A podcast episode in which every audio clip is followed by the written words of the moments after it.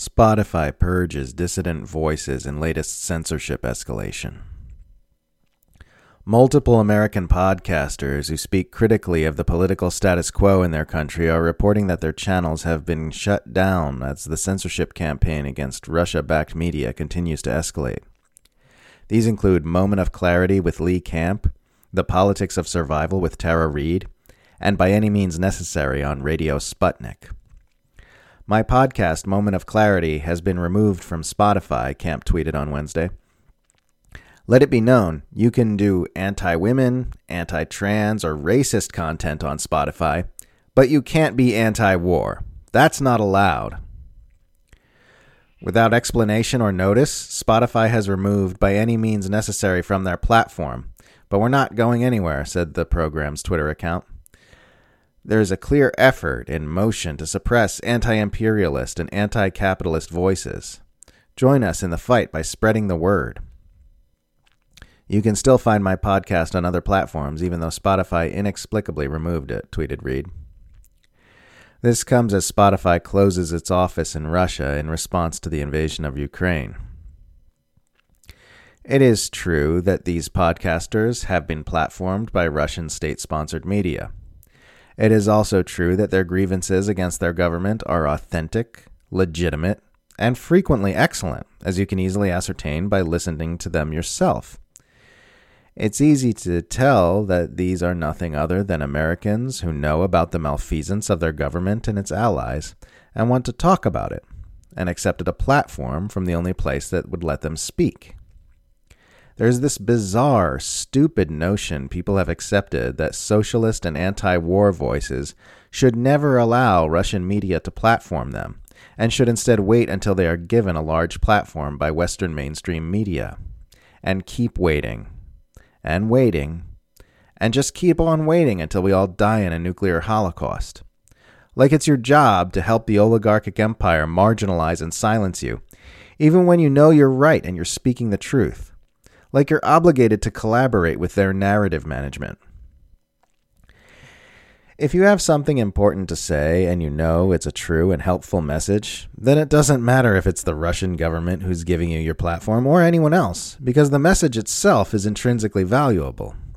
Lee Camp did a great bit on this back in 2017 when people were beginning to shriek about the fact that his show, Redacted Tonight, is on RT mocking the idea that an, American in America sharing his own ideas about America could somehow be a horrifying psychological weapon of the Russians. Unfortunately, the link I have for it is YouTube, which means that since it's on RT's channel, you won't be able to watch it if you're in Europe and don't have a VPN, because the Google owned video sharing platform is censoring it there. It's so backwards that I'm at the only network in all of US media that allows me to be anti war, and for doing that, I'm called a war apologist, Camp told me. It's being used to eliminate the tiny bit of remaining left wing voices. It is another sign of the Western government failing when they have to silence voices with suppression and censorship, Reade said of her deplatforming from Spotify. Russia doesn't write the scripts for what these dissident voices say on their platforms. It just gives them a platform to say it. The kind of platform that has been bolted shut to them in Western media, where only voices which support the capitalist imperialist status quo are permitted to have a seat. As Noam Chomsky famously told the BBC's Andrew Marr, I'm sure you believe everything you're saying. But what I'm saying is that if you believed something different, you wouldn't be sitting where you're sitting. Does Russia benefit in some way by amplifying Western critics of oligarchy and empire? Sure, to an extent.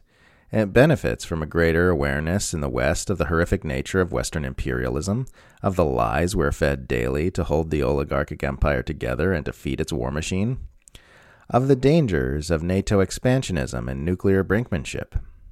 But you know what? So does the rest of the world. The amplification of Western voices who draw attention to these things is therefore an objectively good thing. But they're being banned, while bloodthirsty psychopaths like Sean Hannity get to maintain immensely influential platforms while calling for a direct NATO military attack on Russian forces in Ukraine. That's perfectly fine. It's not like he did something unforgivable, like criticize the Pentagon. If they were telling the truth about Russia, they wouldn't be censoring Russia backed media.